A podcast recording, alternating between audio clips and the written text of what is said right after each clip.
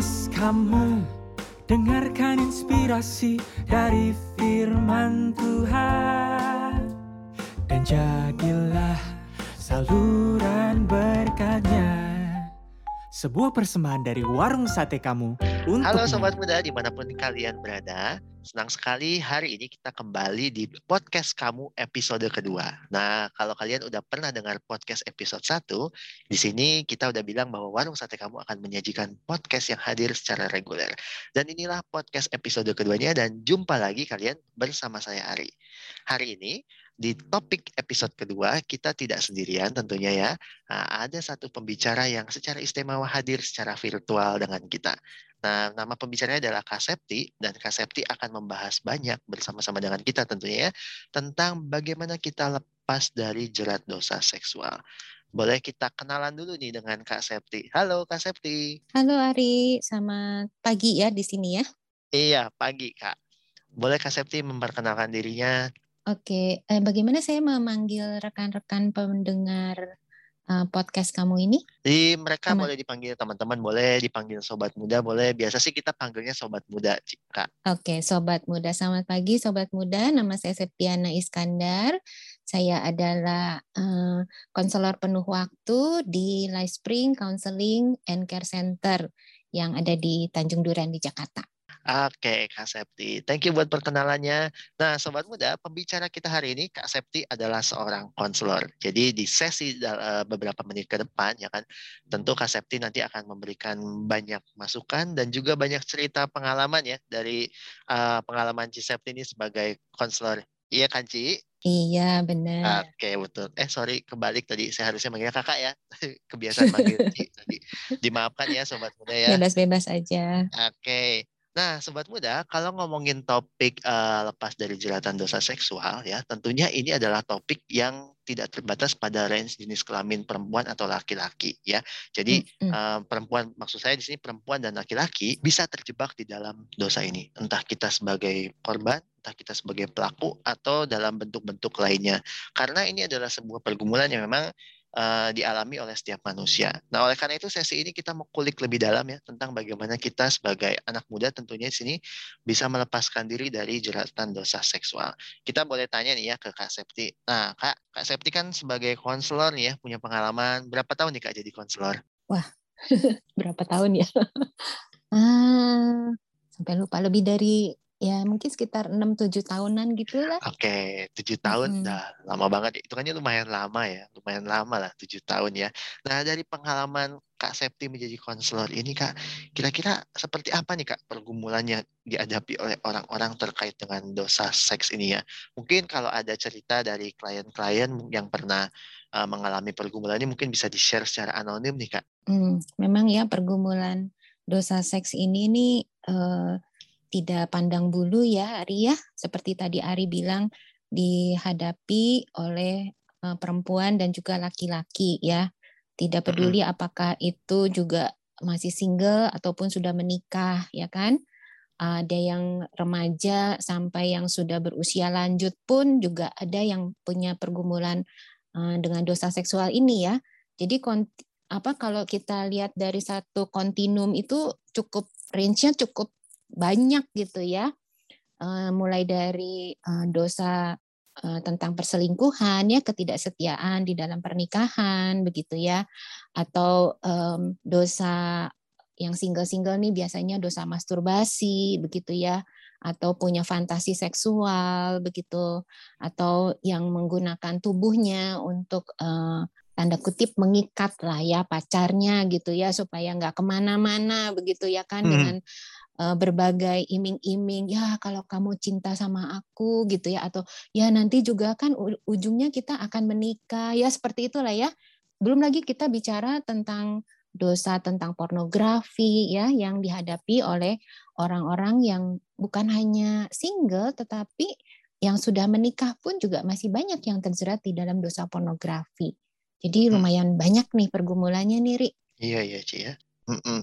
Nah, Ci, kalau dari sekian banyak pergumulan itu ya, Ci ya, uh, kalau dari pengalaman Cici tadi, uh, Kak Septi tadi sebagai konselor ya, itu yang paling banyak di dialami nih ya oleh anak-anak muda itu yang mana nih?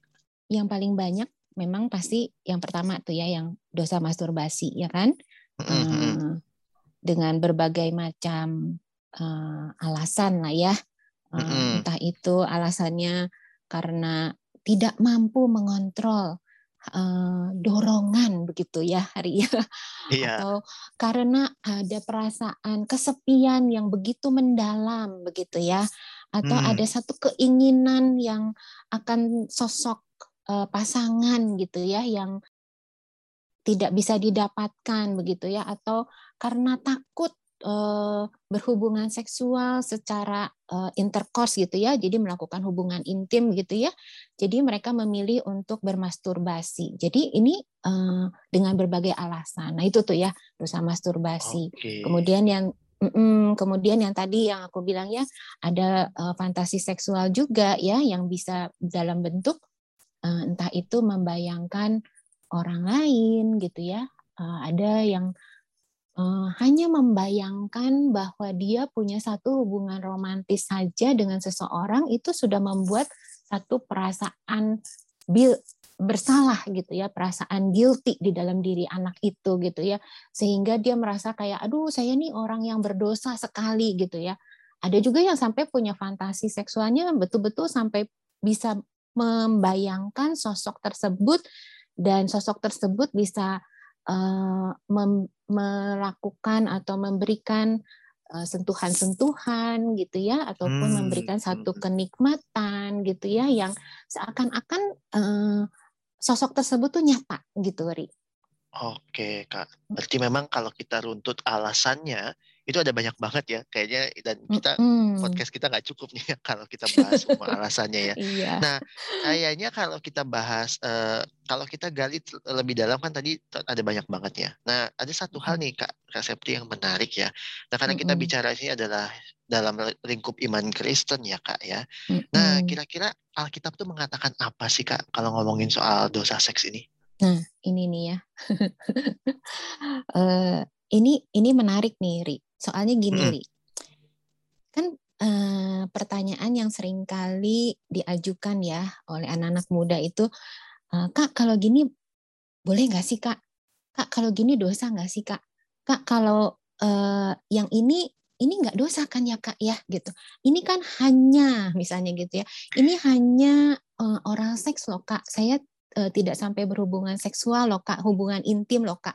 Nah itu kan akhirnya jadi kita akan terjebak di dalam satu uh, pertanyaan boleh atau tidak boleh. Ini yes, nanti kalau kalau boleh yang ini, tapi kan kalau ini, nah itu selalu ada tuh ya eh, celah-celah ke sana. Jadi kalau menurut saya yang paling penting, yang paling basic itu kita harus kembali kepada blueprint bagaimana Allah menciptakan anugerah seksual itu di dalam diri setiap manusia ciptaannya. Nah, jadi kalau boleh saya bawa eh, sobat muda nih ya untuk kembali kepada eh, kitab kejadian nih waktu Allah menciptakan alam semesta dan juga manusia ya kan. Nah, kalau dari kejadian 2 ayat 23 sampai 25 saya rasa itu paling basic banget ya itu uh, inti dari blueprint Tuhan menciptakan anugerah seksual di dalam diri uh, manusia ketika Tuhan mengatakan, firman Tuhan mengatakan ya, ayat 23 aku bacain ya Ria boleh ya 23 sampai ya, 25 boleh, ya. Boleh Kak dibacain. Lalu aja. berkatalah manusia itu, inilah dia tulang dari tulangku dan daging dari dagingku. Ia akan dinamai perempuan sebab ia diambil dari laki-laki. Kemudian ayat 24, sebab itu seorang laki-laki akan meninggalkan ayahnya dan ibunya dan bersatu dengan istrinya sehingga keduanya menjadi satu daging. Mereka keduanya telanjang, manusia dan istrinya itu, tetapi, nih perhatikan tuh ya, mereka keduanya telanjang, manusia dan istrinya itu, tetapi mereka tidak merasa malu. Jadi anugerah seksualitas di dalam diri seseorang di dalam diri manusia itu diciptakan Tuhan sedemikian rupa, sedemikian sempurna sehingga ketika mereka telanjang pun mereka tuh tidak merasa malu tidak ada yang bisa tidak ada yang perlu ditutup-tutupin, tidak perlu kepura-puraan ya, bukan begitu ya. Jadi yep. uh, dan pemenuhan kebutuhan akan intimasi itu kita bisa melihat kebaikan Tuhan melalui pemberian anugerah seksualitas ini yang sebetulnya lebih daripada hanya sekedar masalah kenikmatan alat kelamin. Oke. Okay. Ada Ini bedanya tuh ya. Penting ya kak ya buat uh -uh. ya. Berarti an, uh -uh. apa anugerah seksual itu lebih dari sekedar kenikmatan alat kelamin ya. Iya. Mm -mm. Ya kan karena anugerah seksualitas itu kalau berdasarkan firman Tuhan seorang laki-laki akan meninggalkan ayah dan ibunya dan bersatu dengan istrinya. Jadi anugerah seksualitas itu mendapatkan satu pemenuhan atau pemuasan di dalam konteks pernikahan. Oke, berarti uh, clear Jadi, banget ya sebenarnya Alkitab uh -uh. bilang bahwa kepuasan tuh dalam satu konteks yang namanya pernikahan ya. Pernikahan. Oke. Okay. Jadi uh, segala sesuatu perilaku seksual di luar konteks pernikahan itu, yaitu udah keluar dari blueprintnya Allah. Oke. Ini menarik banget ya. Berarti kalau kita boleh flashback lagi ke statement Kak Septi sebelumnya ya, ini sobat mm -hmm. muda bisa jadi satu statement yang bisa kita ingat-ingat ya. Blueprint ya, ingat ya Kak Septi tadi udah sebut kata blueprint berkali-kali. Jadi kalau kita paham blueprintnya, berarti kita harusnya udah tidak lagi banyak tanya ini boleh nggak, ini boleh nggak Mm-mm. Ya kan ya Kak Septi ya? Mm-mm. Betul, Mm-mm. betul Ri. Mm-mm. Oke nih kak. Udahan nah, dong kalau gitu ya podcast kita ya.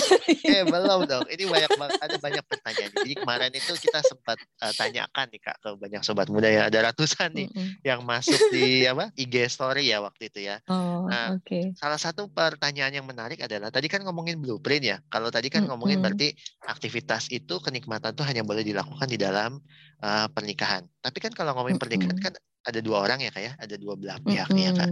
Nah mm -hmm. kalau bermasturbasi nih kak, itu kan sendirian mm -hmm. ya kak ya, kan mm -hmm. tidak melukai orang lain tentunya ya kan, nah. tidak tidak apa ya, tidak merugikan lah ya intinya. Nah. Dan ini ada satu pertanyaan nih kak, menarik dari sobat muda. Kalau kita bermasturbasi, itu kan bisa dianggap sebagai bentuk self love nih kak. Nah, nah, gimana nih pandangan Kak Septi nih? Nah, ini nih ini ini lagi merasionalisasi perilaku nih. sedang merasionalisasi perilaku. Dia kan cuma sendirian, hmm. gak ada yang tahu juga. Ini self love loh, gak merugikan siapa-siapa. Nah pertanyaannya, Mm-mm. Tapi memang sih kak ya kalau ngomongin self love ya kalau kita search di Google Mm-mm. gitu ya ada yang bilang Mm-mm. bahwa masturbasi itu memberikan dampak psikis eh dampak fisik yang bagus gitu loh katanya bisa meningkatkan mm. apalah gitu ya terus katanya kalau untuk cowok nih ya kalau dikeluarin itu katanya malah bikin sehat katanya jadi reproduksi bikin baru di dalam tubuhnya katanya mm. gitu sih mm. kak Nah, gitu ya. gimana nih Kak nih? Ya kalau cowok kan memang harus dikeluarkan itu memang ada faktor biologis ya Ri ya. Jadi kan selama uh, rentang waktu tertentu gitu ya memang ada dia akan memproduksi dan memang harus dikeluarkan. Tetapi apa pertanyaanku apakah hmm? dikeluarkannya harus lewat masturbasi? Oke. Okay. Ya kan?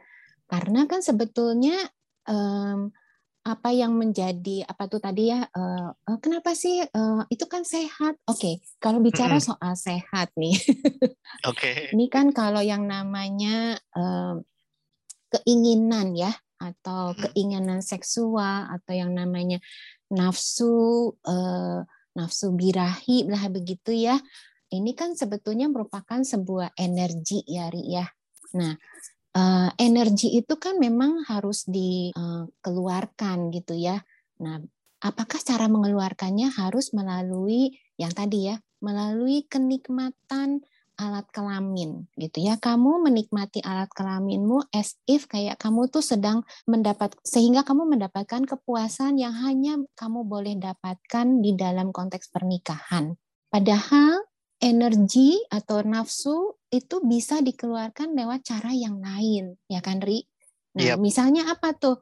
Misalnya tentu saja olahraga ya itu mengeluarkan energi sekali gitu ya ketika kamu berolahraga, kamu mengeluarkan tenaga begitu ya dan energi itu tersalurkan ya dan uh, tubuhmu akan lebih bugar begitu ya, tetapi juga pikiranmu itu juga akan lebih sehat begitu ya.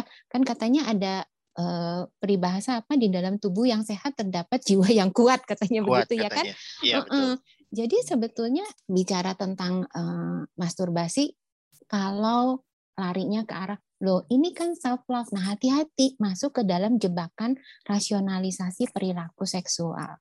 Itulah ya Ri ya. Iya. Lihat bagaimana ketika dosa masuk di kejatuhan yang pertama itu. Dosa itu mencemari segala sesuatu. Mencemari bukan saja blueprint tadi, tetapi dosa itu juga mencemari pikiran kita membuat kita tuh mencari-cari akal, excuse, alasan, merasionalisasi perilaku kita seakan-akan itu tuh tanda kutip boleh, diperbolehkan. Hmm, Iya Kak Septia, ini memang sesuatu yang karena saya juga masih muda ya sobat muda ya, jadi pernah juga mengalami Sama, hal saya juga masih ini ya. muda. ya. Eh, dalam pikiran gitu. Ya. Kita sebagai manusia seringnya tadi ya merasionalisasi merasa bahwa ah kayak gini doang mah kayaknya nggak apa-apa kali ya gitu. Hmm. Nah kak tadi kan kita bahas soal masturbasi nih ya, tapi sebelumnya itu ada hmm. satu statement yang menarik juga ya ngomongin excuse hmm. excuse gini ya, uh, dan hmm. mungkin juga ada pendengar sobat muda sekalian yang sedang bergumul ya, sedang merasa bimbang mungkin ya hmm. dengan ini mungkin ya mengikat pacar atau ya relasi dengan aktivitas hmm. seksual. Nah kan alasannya tadi ya kak kan suka sama suka nih ya, ya kan nggak apa-apa dong ya, kan tidak merugikan mm -hmm. ya. Kalau pemaksaan mm -hmm. mungkin bisa disebut itu pemerkosaan. Tapi kalau mm -hmm. suka sama suka, menumbuhkan mm -hmm. kasih sayang ya kan itu excuse-nya mm -hmm. ya kan. Nah, mm -hmm. tapi ada beberapa sobat muda yang pada akhirnya terjebak dalam feeling guilty nih kak. Meskipun mm -hmm. itu dilakukan dalam rasa sayang ya tanda kutip ya, mm -hmm. tapi dia akhirnya terjebak dalam sebuah ketagihan gitu nih kak.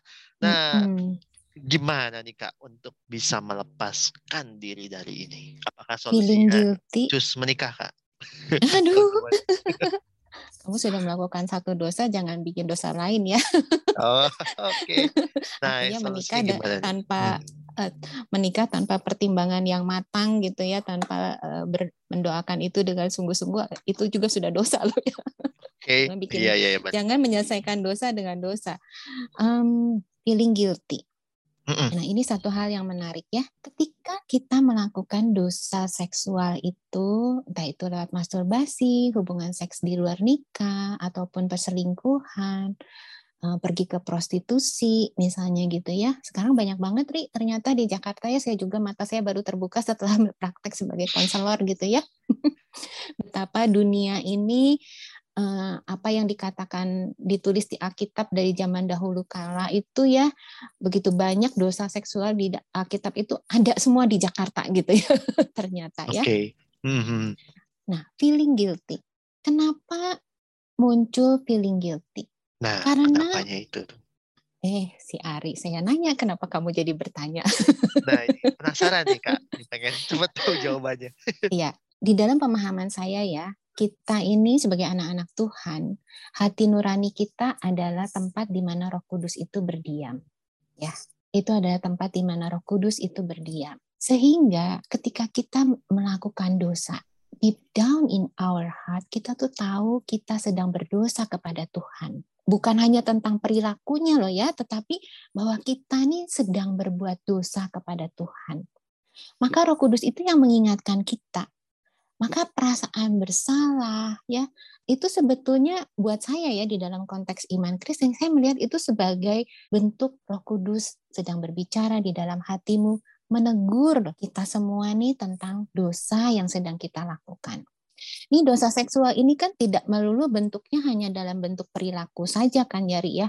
Yeah. Ketika kita mengebayangin misalnya misalnya nih katakanlah saya nih sudah menikah Kemudian saya ketika berhubungan seksual dengan suami saya, terus yang saya bayangkan adalah orang lain. Itu pun sudah dosa loh. Betul tidak? Jadi bukan hanya tentang perilakunya yang keluar dari konteks, tetapi di dalam pikiran kita saja itu kita sudah berdosa di hadapan Tuhan.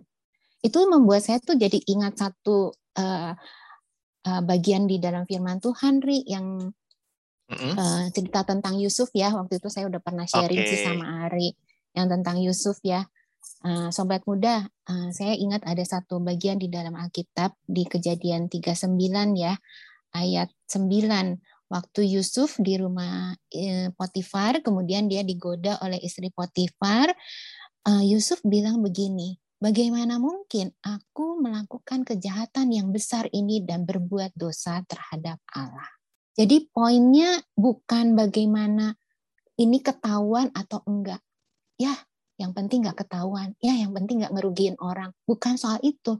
Tetapi di hadapan Tuhan. Tuhan yang maha melihat, Tuhan yang maha tahu, Tuhan yang maha ada, di hadapan Tuhan yang itulah kita melakukan kejahatan yang besar dan berbuat dosa terhadap Allah.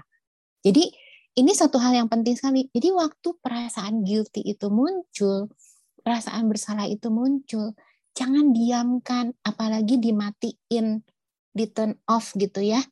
Jangan, nah, tapi dengerin baik-baik. Mungkin nah, aku di turn off itu, uh, di turn off itu, ah enggak, nggak apa-apa kok ini secara kesehatan boleh gitu. Hmm. aku udah nanya turn off ya. Jadi di, dimatiin tuh suara-suara itu dimatiin ya. Suara bahwa no kamu sudah berbuat dosa kepada Tuhan. Itu dimatiin. Itu di di repress gitu ya, dirasionalisasi gitu ya. Seakan-akan ya ini sesuatu yang boleh kok kalau orang lain boleh kenapa aku tidak gitu ya. E, ya apa yang aku lakukan tidak seburuk yang lain kok misalnya gitu ya. Ini hanya ini hanya oral seks kok. Aku sama pacarku hanya oral seks kok misalnya begitu. Nggak sampai masuk gitu ya. Alat kelaminnya tidak sampai masuk ke dalam uh, alat kelaminku kok gitu. Hanya dimatiin tuh, di repress tuh. Ya. Hmm. Ya.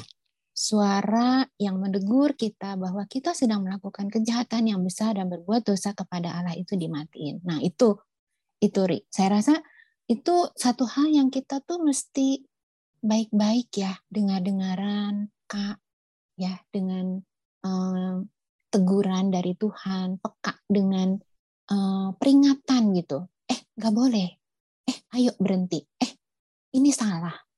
Eh, ayo cari pertolongan. Kayak gitu loh, Ri. Oke, Kak Septi. Nah, Kak, ini berkaitan dengan topik, berarti kan ini tadi kan jangan mematikan ya peringatan-peringatan yang udah muncul gitu ya jangan di turn off mm-hmm. berarti kan peringatan ketika kita mengindahkan ya peringatan itu itu bisa jadi satu step awal ya untuk kita lepas ya kak ya nah kak Betul. setelah tapi kan kita tahu ya bahwa mengikut apa ya mengindahkan peringatan itu tidak semudah yang kita kira ya karena godaan itu kuat banget kak nah pertolongan Betul. apa nih kak yang bisa dilakukan sebagai next step dari setelah kita mengindahkan peringatan yang nongol di pikiran kita ini. Betul. Tadi eh, kata kuncinya benar banget tuh. Godaan itu tuh kuat banget. Tadi Ari bilang gitu ya. Godaan itu hmm. kuat banget. Kalimat itu saja mengindikasikan bahwa kita sendiri tuh nggak mampu loh ngeberesin ini. Kita sendiri kalau pakai kekuatan kita sendiri tuh nggak akan bisa loh. Maka bergantunglah kepada Tuhan. Dat datang kepada Tuhan. Pertama-tama akui dosamu di hadapan Tuhan dan bertobat. Itu paling pertama dulu Turi, langkah pertama ya kan. Oke. Okay. Gini loh, tadi waktu kita bicara ya, kan uh, ini self love loh Ci ini uh, uh, ini aku mengasihi pacarku loh Ci ini bentuk dari cintaku padanya loh Ci itu fokusnya pada siapa fokusnya pada diri kita sendiri bukan fokusnya ya, pada ya, diri ya. kita sendiri fokusnya uh, saya saya harus dipenuhi kebutuhanku harus dipenuhi saya tidak mau kehilangan pacarku saya tidak mau hidup sendiri kalau saya menolak dia saya tidak mau mengikuti godaannya dia, nanti dia pergi ninggalin saya, saya tidak mau sendiri. Semua fokusnya pada pada diri sendiri, ya kan? Nah, waktu kita bertobat, kita mengakui dosa kita di hadapan Tuhan dan kita bertobat, artinya kita berbalik tuh dari fokusnya pada diri sendiri, fokusnya kepada Tuhan. Balik gitu, balik arah ya. Balik arah tuh jangan 360 derajat nanti kamu balik lagi ke sana lagi. Balik tuh sekaligus 180 derajat berbalik ke arah yang berbeda berbalik kepada Tuhan. Itu paling pertama. Yang kedua ya berubah. Berubah nah ini satu kalau berubah ya itu memang bukan artinya ya udah berarti sempurna nih si Ari tidak akan mengalami lagi godaan seksual eh jangan salah waktu kita bertobat kita mengakui dosa kita bukan berarti pergumulan itu akan hilang tidak berarti pergumulan itu akan lenyap sama sekali. Oh, kita tidak akan bergumul lagi. Enggak. Pergumulan itu akan tetap ada. Tadi kan kata kuncinya kamu bilang godaan itu begitu hmm. kuat. Iya, betul. Tetapi yang namanya perubahan itu possible. Yang namanya perubahan bukan berarti perfect, kamu tidak akan ketemu lagi yang namanya godaan, tapi yang namanya perubahan itu sesuatu hal yang possible dan itu proses. Langkah pertama, Ri, nih balik lagi ya, Tadi aku ya. bawa ke si Yusuf ya, boleh nggak? Ke boleh, Yusuf boleh. ya. Yusuf itu bayangin ya Ri ya, dia tuh kan masih muda, ganteng ya kan. Begitu gantengnya sampai istri tuannya aja tuh kecengsem tuh sama Yusuf ya kan. Berarti kan kita bayangkan dia adalah laki-laki yang normal ya kan, yang punya nafsu birahi juga, yang punya godaan yang kuat juga ya kan. Terus bayangin istri Potifar itu orang kaya, well maintenance banget ya kan. Pasti dia tuh cantik, baheno, bersih, wangi, sedemikian rupa, menggoda. Yusuf tidak mungkin tidak tergoda. Apalagi si istri Potifar tuh sedemikian nyodor-nyodorin dirinya begitu ya kan. Tetapi coba yeah. lihat apa yang dilakukan oleh Yusuf di ayat 12 tuh, kejadian 39 ayat 12. Yusuf lari keluar. Nah itu tuh saya bilang, saya bilang okay. berapa kali sama klien-klien saya. Kalau kalian sedang ada di dalam pergumulan itu, jangan diam di situ karena kalau kamu diam di situ kamu akan terbakar, kamu akan habis, kamu akan hangus dibakar oleh nafsu birahimu. Keluar, saya bilang keluar, like literally keluar ya Ri ya. Saya bilang ambil sepatu larimu, pakai sepatu larimu, keluar keliling komplek, kelilingin komplekmu sepuluh keliling. Lari. Yusuf tuh tidak diam di situ karena dia tahu kalau dia diam, dia akan jatuh. Tidak ada orang di rumah itu. Firman Tuhan bilang ayat 11, tidak ada orang di rumah. Perubahan itu possible. Tidak berarti pergumulan akan hilang. Tetapi kamu harus melakukan sesuatu. Bukan berarti, oh Tuhan, sudah ya, ini bagian Tuhan ya. Kata Tuhan, eh enak aja gitu. Kita juga punya tanggung jawab loh. Lari keluar ya. Saya bilang lari, jangan diam di situ. Kemudian ya, Lari cari konseling ya, cari konselor yang eh, betul-betul kamu bisa trust ya, kamu bisa percaya, kamu tahu bahwa orang ini adalah anak Tuhan. Pergi cari support group ya. Ada satu klien saya tuh dia punya support group yang uh, dia terbuka. Saya punya pergumulan dosa seksual saya ini sehingga ketika dia sedang mengalami pergumulan itu dan dia sedikit lagi saja jatuh ke dalam dosa prostitusi, dia telepon temannya make a call. Lari ya, make a iya, call. Iya. Bilang, gue di depan pintu, tolongin gue. Jemput, dijemput sama temennya. Ya, nih kalau anak-anak kos nih ya, saya bilang sama anak-anak kos, kamu tahu kapan kamu jatuh dalam dosa? Kalau nggak ada siapa-siapa, ya kan? Kamu melakukannya sembunyi-sembunyi. Maka kalau kamu tahu kamu sedang digoda dan sedikit lagi kamu sedang jatuh, hampir jatuh ke dalam dosa itu, buka pintu kamarmu. Biarkan orang lain tuh lihat. Jangan ngumpet, jangan sendirian. Ya, kalau perlu ya itu meja yang ada laptopmu itu layar laptopnya ketika terbuka itu harus di tempat di mana kalau pintumu terbuka itu akan ada orang selalu yang bisa lihat. Jadi tidak ada kesempatan, tidak akan ada kesempatan kamu itu melakukannya tanpa tanda kutip ketahuan oleh orang lain. Panjang dari. Wih, tapi ini tipsnya praktis sekaligus juga susah-susah gampang nih kak buat dilakukannya. Terkhusus saya juga anak kos nih kak ya, ya kan, anak mm -hmm. kos ya kan. Baik ngekos di Jakarta itu kan, kalau dulu waktu saya kuliah di Jogja oke okay lah ya, kosannya mm -hmm. terbuka gitu. Pintu kos dibuka nanti mengundang maling gitu ya kak. Tapi coba ya uh, saya bisa nangkep banyak ya. Mungkin semoga sobat muda juga bisa menangkap hal yang sama bahwa pesan yang Kak Septi selalu gaung-gaungkan bahwa godaan itu berat tetapi perubahan itu possible gitu ya. Dan poin mm. pentingnya tadi kalau boleh saya simpulkan adalah kalau kita lawan godaan ini one by one gitu ya. By one mm -mm. ya kita kayaknya KO ya. Tapi kita punya opsi Sendiri, untuk ya. lari ya Kak ya itu. Mm-hmm. Nah tadi Kak Septi bilang bahwa lari itu bisa di, lari tanda kutip ini ya bisa dilakukan dengan mulai terbuka ya Kak ya. Nah kan mm-hmm. mungkin sebagai penutup dari sesi mm-hmm. podcast kita ini ya kan uh, langkah bijak apa ya kayak mungkin ini pertanyaannya adalah kapan nih kak kita harus benar-benar uh, apa ya minta tolong pada pihak ketiga di sini karena kan biasanya yang saya tahu kalau kita mengakui kita lalu berjalan sendiri kita apa ya kita sering kali kita jatuh lagi di lubang yang sama ya kak. Nah kapan dan bagaimana nih kak kita minta tolong pihak ketiga entah itu teman sekomsel mungkin ya atau mungkin konselor? Sesegera mungkin, sesegera mungkin jangan tunggu sampai dia tuh uh, dosa itu kan kayak tanaman ya Ri ya yang mm-hmm. kalau kamu pupuk pupuk pupuk dia makin lama makin besar loh Ri. Dan udah besar itu bukan bukan cuma besar kayak tanaman jadi dia mau jadi monster gitu di dalam diri kita. Sesegera hmm. mungkin Roh Kudus bicara sama kamu. Itu kan relatif ya ketika kamu bergumul dengan dosamu kamu yang paling tahu. Buat orang-orang tertentu hanya membayangkan saja itu merupakan sebuah dosa yang dia tahu dia butuh pertolongan pergi, jangan tunda. Mungkin buat orang lain, aduh Ci, saya udah kelewat gitu ya, udah sampai sejauh ini.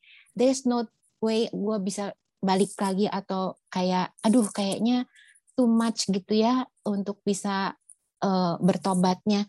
No, nggak ada kata terlambat, nggak ada kata terlambat. Hmm. Ya. Iya, sobat muda ini poin yang penting banget ya bahwa uh, pergumulan kita kita sedang terjatuh sedalam apa hanya kita dan Tuhan yang tahu ya. Dan Betul. bukan satu kebetulan rasanya kalau sobat muda uh, pada saat ini mendengarkan podcast kamu episode kedua ini dan merasa ditegur ya bahwa bisa jadi ini salah satu cara Roh Kudus juga untuk menyelamatkan kita semua ya, terkhusus Betul. yang memang sedang dalam pergumulan ini. Nah, uh, sobat muda bahwa kita kan di sini berbicara dengan Kak Septi seorang konselor ya. Tadi Kak Septi dari Live Spring nih ya. Mungkin sobat muda jika memang merasa terpanggil untuk share ke konselor ya, live stream bisa jadi opsi ya kak ya, tentunya ya. Betul, bisa, bisa, iya, mm-hmm. bisa. Live stream bisa mm-hmm. dihubungi di mana nih kak? Ada akun Instagramnya mungkin? Ada di Live Spring Counseling atau konselingnya pakai K ya. Oke. Okay. Live Spring Counseling, konselingnya pakai K. Atau oh. uh, bisa lewat WhatsApp gitu atau ke websitenya Livespring juga sama okay. Nah, nah, buat sobat muda yang merasa butuh bantuan profesional ya dari konselor ya mm-hmm. dan konselornya Kristen tentunya di sini ya teman-teman bisa iya, tadi hubungi betul. langsung Livespring Counseling ya. Memang perubahan tidak terjadi secara instan tentunya, tetapi betul. tadi yang Kak Septi bilang bahwa change is very possible. Apalagi kita anak-anak mm -mm. Tuhan ya, kita berubah bukan mm -mm. dengan kekuatan kita sendiri tentunya, tapi dengan Betul. kekuatan dari Tuhan. Ah, Kak Septi ini aduh sesinya kayaknya berasa singkat banget ya pengen banyak banget nih pertanyaan yang dibahas ya tentunya tapi karena kita terbatas waktunya jadi podcast mm -hmm. episode kedua ini perlu kita sudahi di sini mengucapkan terima kasih banyak nih kami dari teman-teman di warung sate kamu mengucapkan terima kasih kepada Kak Septi buat kesediaan waktunya membagikan sesi yang sangat inspiring banget nih buat teman-teman sobat muda sekalian. Nah, Kak terima Septi, kasih juga mm-mm, sudah diajak pelayanan bareng-bareng. Oke, okay, semoga, semoga ada ini bukan pelayanan pertama ya kak ya. Nanti next kita bisa collab-collab lagi nih. Amin. Nah, Kak Septi mungkin boleh minta tolong untuk menutup sesi ini di dalam doa. Nah, sobat muda ya. di mana pun kalian berada, uh, kita mau sama-sama berdoa ya sebelum kita menutup sesi podcast ini. Mari Kak Septi, silakan. Mari kita berdoa. Bapak kami yang di surga, Bapak yang penuh rahmat, dan Bapak yang penuh kasih. Bapak yang menciptakan kami sedemikian rupa, begitu indah dan sempurna, sehingga Engkau mengatakan bahwa kami adalah ciptaan yang sungguh amat baik. Kami bersyukur Tuhan karena Engkau menciptakan kami baik adanya. Dan Engkau menciptakan kami sedemikian rupa karena Engkau mengasihi kami sedemikian rupa. Kami sungguh mengucap syukur ya Tuhan untuk anugerah yang Engkau berikan kepada kami, termasuk juga anugerah seksual yang Tuhan ciptakan di dalam tubuh kami, yang boleh kami nikmati di dalam satu konteks pernikahan dengan orang yang Engkau kuduskan di dalam satu pernikahan yang Engkau kuduskan, sehingga kami boleh merasakan bagaimana pemenuhan rasa mengasihi itu kami dapatkan di dalam satu pernikahan. Kami pada saat ini Tuhan mengetahui bahwa banyak sekali dari antara kami yang masih bergumul di dalam dosa seksualitas ini Tuhan. Kami juga mengetahui dan menyadari betapa lemahnya kami ya Tuhan dan betapa tidak berdayanya kami Tuhan melawan dosa seksual ini. Ada banyak kali kami jatuh bangun, jatuh bangun, bahkan mungkin sering kali lebih banyak jatuhnya daripada bangunnya. Kepada Allah yang menciptakan kami sedemikian rupa, kami datang memohonkan belas kasihan daripadamu ya Tuhan, turun atas setiap kami yang masih bergumul. Berikan kepada kami kepekaan ya Tuhan. Berikan kepada kami kekuatan ya Tuhan. Berikan kepada kami hikmat ya Tuhan. Untuk kami dapat memenangkan pergumulan dosa ini ya Tuhan. Sehingga kami boleh berelasi dengan Engkau di dalam satu kekudusan ya Tuhan. Dan dosa ini tidak menjauhkan kami daripada Tuhan, tetapi dosa ini boleh sungguh mendekatkan kami datang kepada Tuhan dan boleh membuat kami semakin bergantung kepada Tuhan. Karena itu ya Tuhan, dengarkanlah doa kami ini Tuhan. Pakailah setiap uh, kepanjangan tangan Tuhan yang boleh uh, Engkau sediakan ya Tuhan bagi setiap anak-anak Tuhan yang bergumul untuk boleh dipakai membantu pemulihan dan membantu kemenangan atas dosa seksual ini.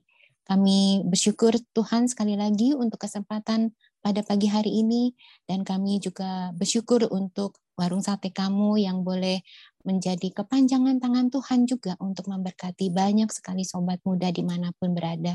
Biar kiranya Tuhan juga terus memberkati pelayanan ini menjadi terang dan menjadi garam bagi setiap yang mendengarkan. Di dalam nama Tuhan kami Yesus Kristus, Juru Selamat dan Penebus kami yang hidup, kami naikkan doa dan permohonan kami ini. Amin. Amin. Oke, okay, once again, terima kasih banyak buat Kak Septi untuk pelayanannya. Dan untuk sobat muda di mana pun kalian berada, semoga sesi ini, podcast ini boleh memberkati kalian ya. Boleh menginspirasi kalian untuk menjaga kekudusan dan hidup bertumbuh di dalam Tuhan.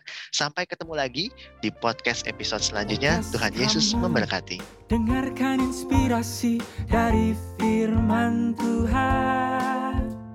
Dan jadilah saluran berkatnya. Sebuah persembahan dari warung sate kamu untukmu.